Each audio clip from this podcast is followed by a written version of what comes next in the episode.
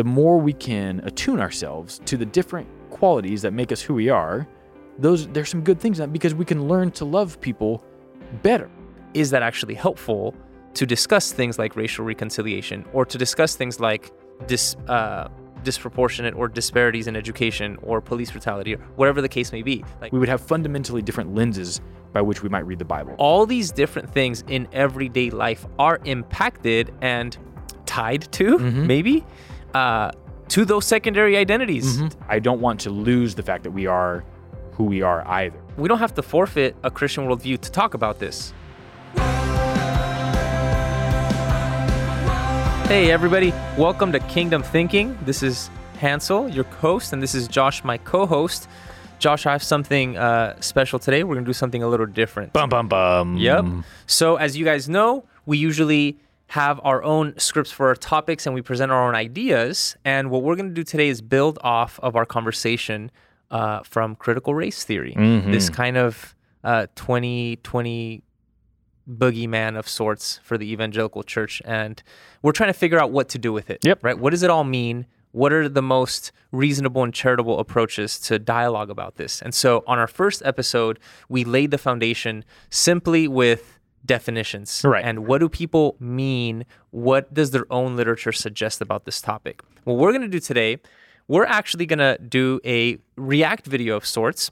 We have um, a really cool video from uh, the Impact three sixty Institute, and we have uh, Monique Dusson, who presents, I think, a really articulate, a really well-thought-out um, perspective that resonates with a lot of people that I know, a lot of people. And so we're going to take this, which I think is a, a really well-respected uh, position, and we're going to respond to it. Mm-hmm. You ready? Mm-hmm. All right.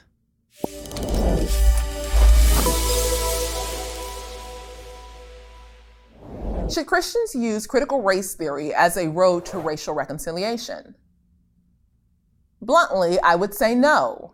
Hmm. What we don't tend to talk about within the framework of critical race theory is that one of the major components is the view of oppressed and oppressor. These roads never actually intersect. And so there is no meeting or true reconciling, because as a woman of color, I will always be in an oppressed position. Now, when we look at scripture, our identity is now as brothers and sisters. My identity is in the cross. It's in the work that was done through Jesus Christ. I am now adopted into the family of God. This completely changes my identity. Culture and critical race theory would say that my identity is trapped within my ethnicity. Yet when we look at scripture, my identity is freed because I am now a part of the kingdom of God and I am God's child. And it doesn't matter white or black or anything in between. Every ethnicity now comes under the subjection of Jesus Christ.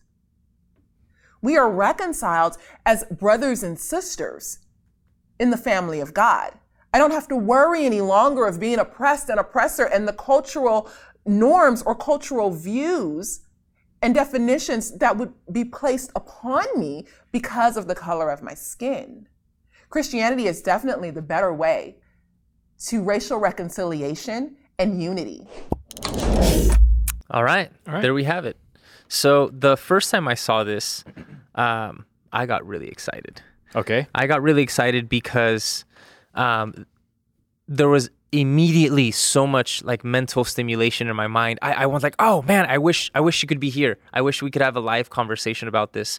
I think the points that she brings up are very, very representative of a lot of people in our churches, of a lot of people in evangelicalism that we know, for sure a lot of people at the the school where I teach. Yep. Um, professors and other leaders, students there. Yep. Yep. So this seems like a really honest and fair representation of one perspective on this. And I think it's asking really good questions that we should consider.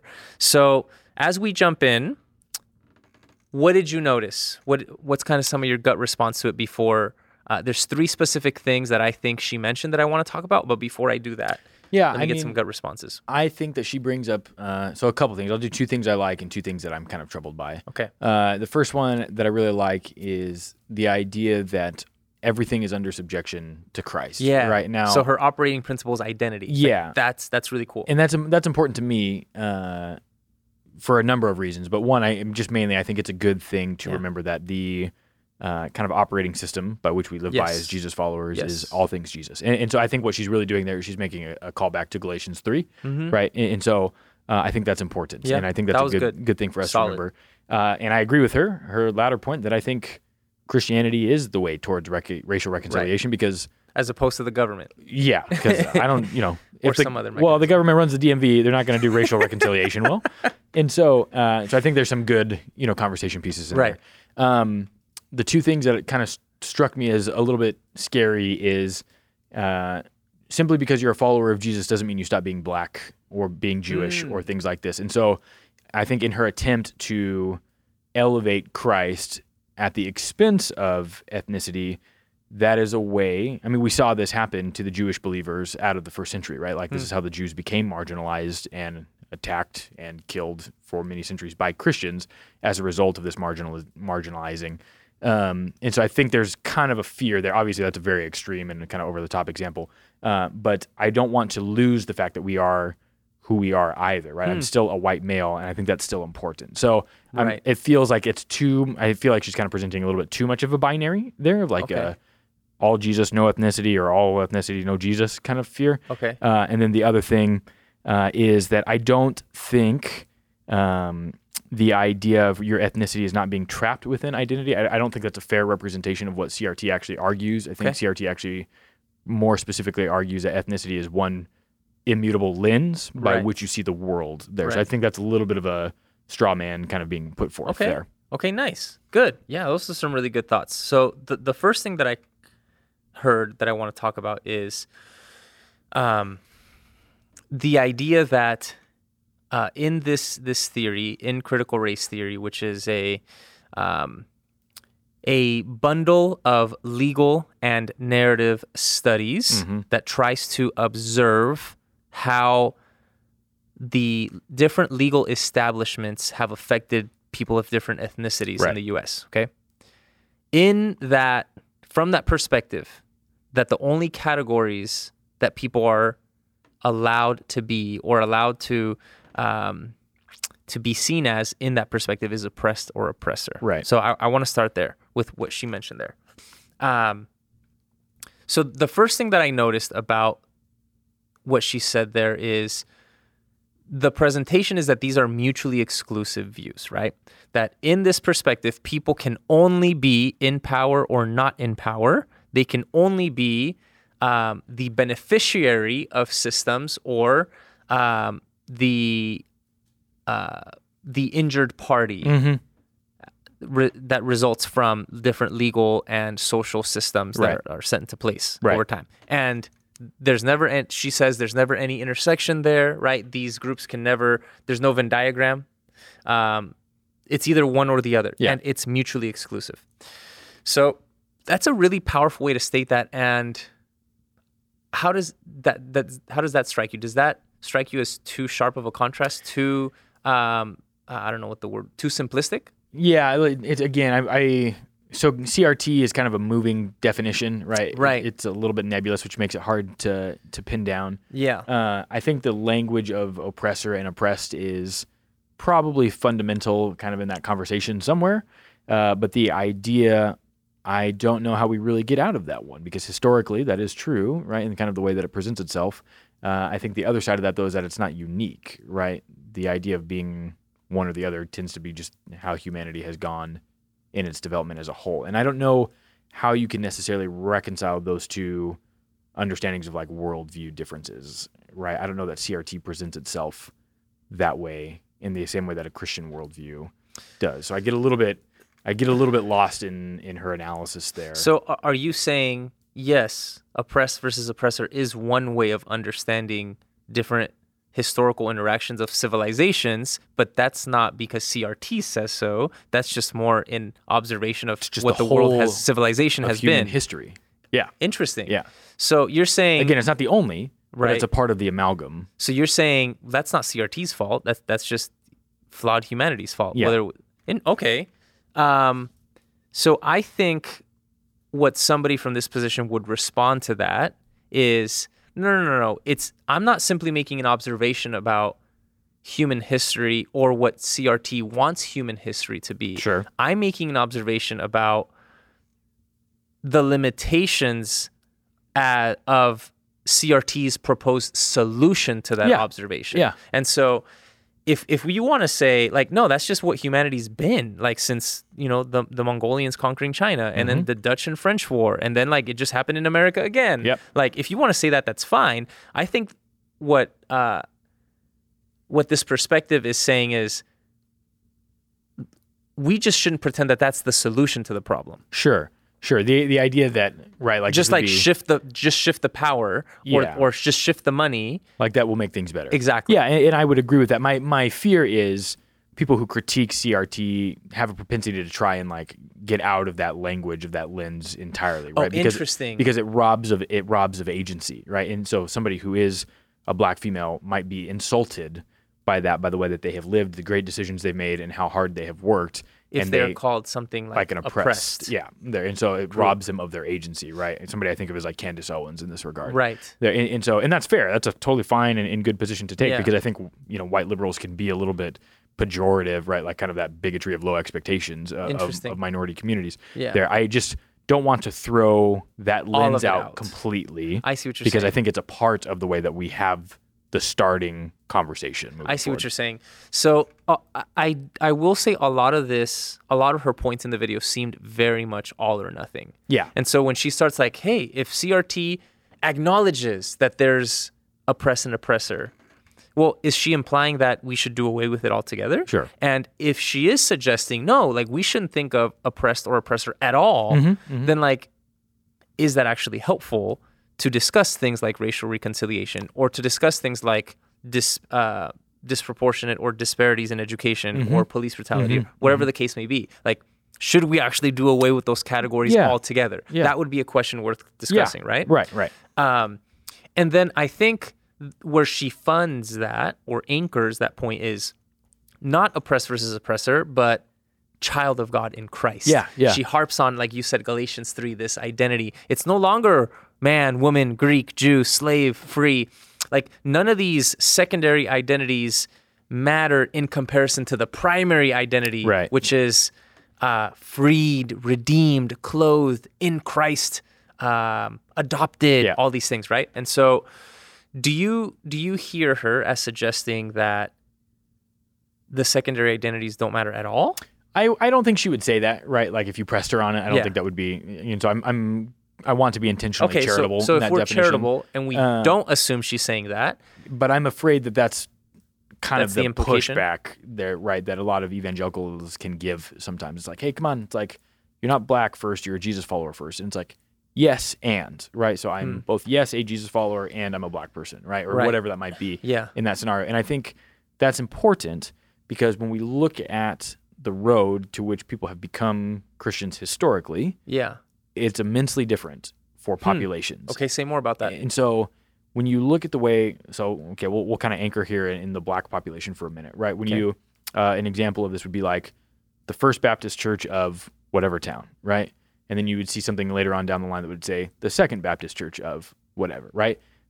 Your typical white person is not going to know the distinction between the First Baptist and the Second Baptist Church and how that's rooted in slavery, right? And how black people couldn't be part of the First Baptist Church and that kind of thing. So the Second Baptist Church would arise in a scenario like that, right?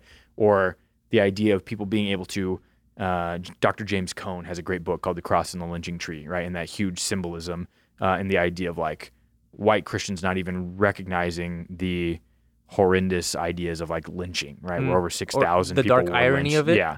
There and would celebrate that and would call that like a Christian thing to do, and they would gather in towns for this kind of thing over and against, right, black people who would see the lynching tree as symbolic and significant as the cross itself in terms of what that represents. Mm. And so, or the way that I as a white man relate to the person of Christ versus the way that a black person who has been historically oppressed, right, might relate to the person of Christ, it would we would have fundamentally different lenses by which we might read the Bible, right? Mm. I would typically read myself as like the hero like David. Of the story, right? As opposed to potentially the oppressor or like the bad religious leader or something like that from my position of authority. Now, that's not to say that we need to get bogged down in those things.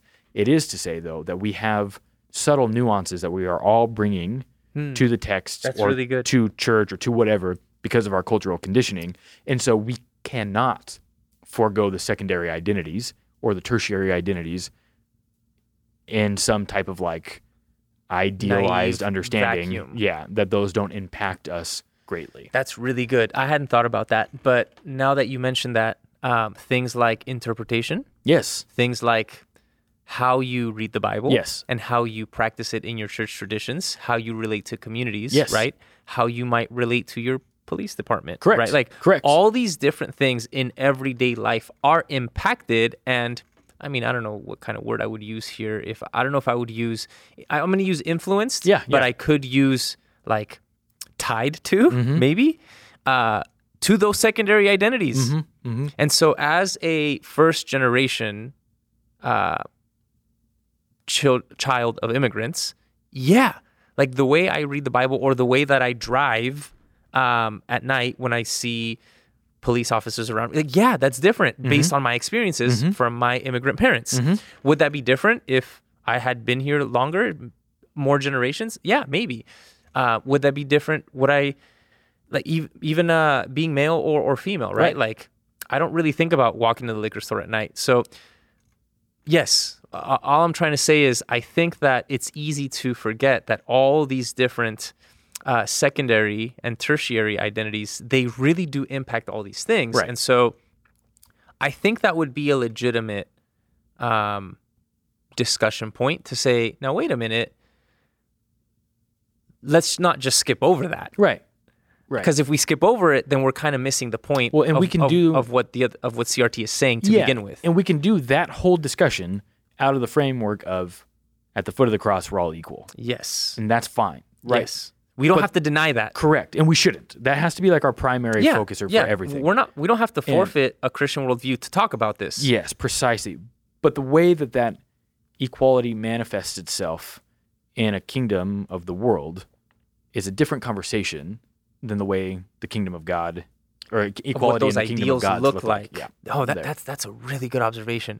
Because if we want the discussion to be what do these ideals look like? Mm-hmm. Then, then yes, we would say, hey, there's no black or white or Latino person. We we should all be able to go to the same church and worship, and and the only flag that matters is the Christian one, the cross. Like, yeah, that that's fine and dandy mm-hmm. as as a theoretical ideal theologically, but that's not what we're talking about. Well, dude, and that's never happened. That's not like the that most, also has never happened. Like the most segregated hour in America is right. It's always like Sunday ten a.m. Right, because like, you got the N F L. There, sure. Yep, yep. And then where the you, real Christians are, right? right? Yeah. And, and then you have uh, the Christians who separate themselves. Oh, you got white church, black church, Asian church, Hispanic church. Right, there, right, and every right. other type of church, whatever yeah, it is. That's there. fascinating. And and so, so even at its theoretical uh, high point or its theoretical optimism, we don't have that. Yeah, and I, I think the more lens that we can add to the discussion, right?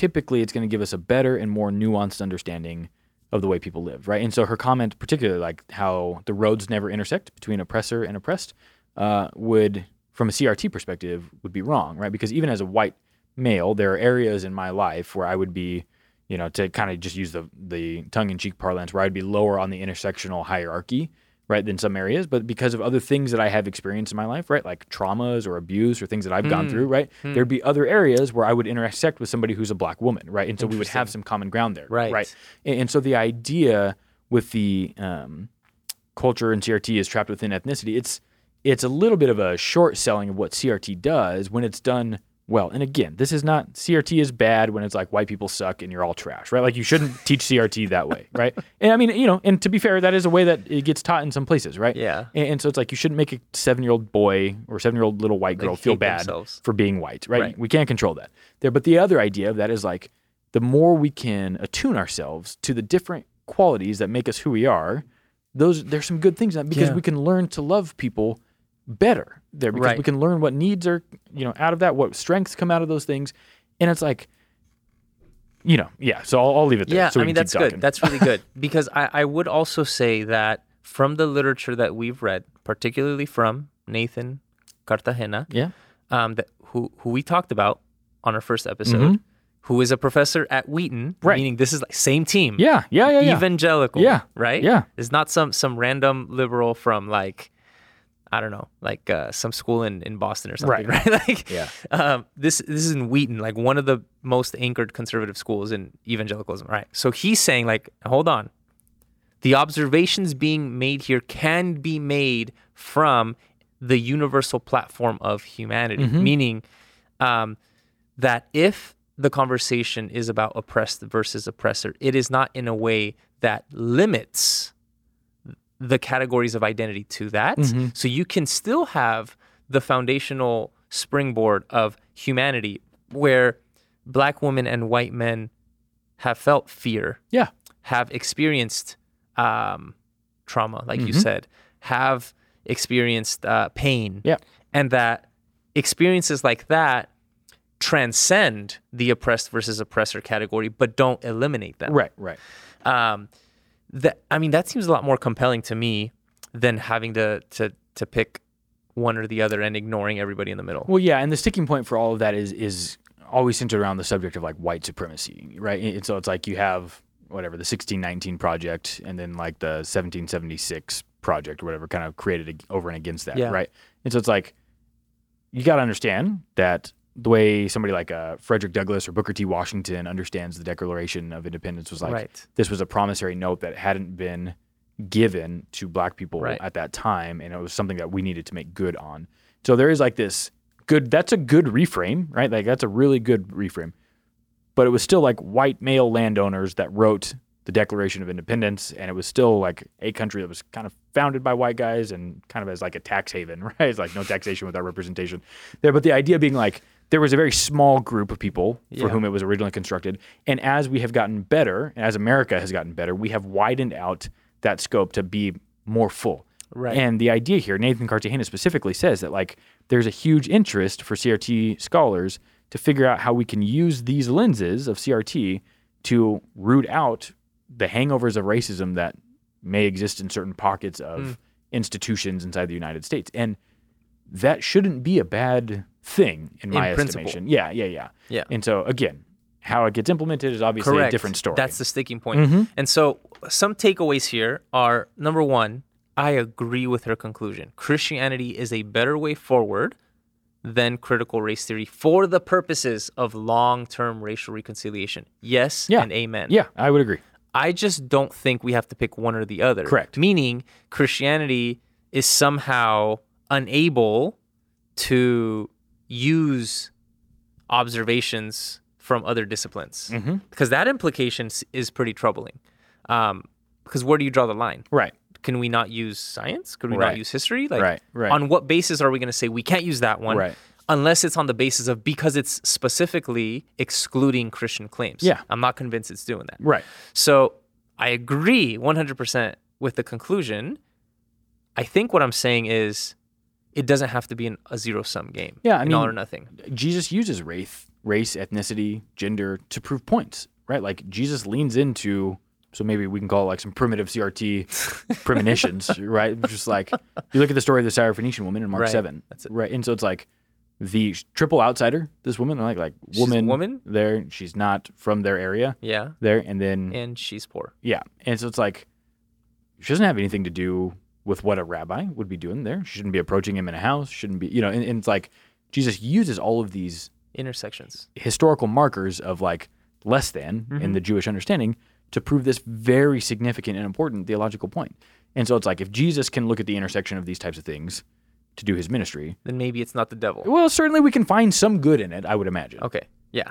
Um, other things I think are worth noting is that I don't think critical race theory is a worldview. Yeah. I don't think it's a, certainly not a religion, uh, not a kind of like theistic proposition. I also don't think it is a comprehensive narrative or story about the world and its uh, humanity's significance Correct. in it. Correct. So to that degree, I don't think Christians need to feel necessarily threatened that it is replacing the Christian worldview. And we already talked about identity and how yeah. identity means a lot of different things. So the last thing I want to talk about is, all right, if let's say somebody's willing to play ball, be like, okay, fine, maybe we can talk about it, but riddle me this. What does this actually look like mm-hmm. in policy? What, 'cause pe- what people are suggesting And and like you said, we, we fully conceded the implementation is a whole different conversation. Yeah, for sure. But how how would we actually implement this? Because inevitably, it goes back to wielding the club of the government, yep. which I'm just going to say I'm suspicious of. Yeah. So, I mean, would, would you have any helpful thoughts on that? Yeah, I mean, I think the so I think there is a praxis component to this that can make people feel a little bit worried, okay. right? It can be a, a little bit scary. But some of the conversations that I think uh, around this that can be helpful are understanding it from its roots in the legal perspective, right? Okay. So, small examples would be looking at different sentencing for black people using crack over and against white people using cocaine, right? And noticing a level of systemic injustices, discrepancies, there, right? And so that would be a form of like this systemic racism, right, that we talk about, or whatever that looks like. There or redlining, there or right. I mean, there's a bevy of um, practices that have been that have been found. Decriminalizing so, weed, maybe. Yeah, and, and so I think understanding things or looking at where populations are disproportionately affected, okay. and figuring out what the root causes of those might be. Sometimes it's just you know. an inequality of outcome, right? Because people made poor decisions. I think we need to leave room yeah. for that. And maybe yes. some of the more ardent C R T people would disagree with me there, okay. right? But I think personal responsibility, yes. you know, it plays a role in this. Yes. There, but also looking at the larger subcontext there, yes. right? Where it's like, it's harder to get a home loan, you know, in certain places if you have a specific color of skin, or at least it was, right, for a long yeah. time there. Or different conversations around like property values and money being tied to money being tied for funding to the public school being based on the property value of right. the surrounding homes, right? Those right. can be examples of things that where we could look at and say, hey, there are indiscriminate outcomes here. Is a hangover of racism or active racism still part of that equation, right? So being willing to ask that without assuming that it is. Correct, correct. I think that would be a good kind of differentia there. Well, because we don't want to substitute the God of the Gaps theory with like the racism of the gaps. Exactly. Idea, right. So and, and I think something's wrong, ardent well, people tend to fall into that. Correct. Yeah. Yeah. Correct. And That's this, a huge and, boogeyman. And this is where and, and this is where I would want to be clear that we're probably disagreeing with people on both sides yeah. here. Yeah. And sure. saying, I'm not willing to say everything that's wrong yeah. with ra- racial discrepancies is racism. Yeah. I'm also not willing to say, well, if you're a Christian, then you don't even need to think about it. Yeah. Right. And, and we're overgeneralizing that, but That's that would be a helpful place where, yeah. like, if if states are going to push for curriculum to teach this in elementary school, it would seem more helpful to me to teach this on a theoretical kind of hypothetical level of, hey, this is what an area of study is suggesting. Mm-hmm. These are the questions they're asking, mm-hmm. rather than something like white bad, color good. Mm-hmm. You know what mm-hmm. I mean? Mm-hmm. Um, so I don't know to what degree the people, the powers that may be, and and where their interests might lie in some of that. And so I get being leery on that. But on a kind of academic or intellectual level, I think those are the conversations worth having. Yeah, for sure. Yeah, yeah. For sure. Yeah, good stuff. What do you guys think? Um, are we being fair and charitable enough in our dispositions to that? Or what questions do you think we're missing um, in our perspective on that? Leave us a comment. We would love to interact with you guys on this topic. And we'll see you guys next time on Kingdom Thinking.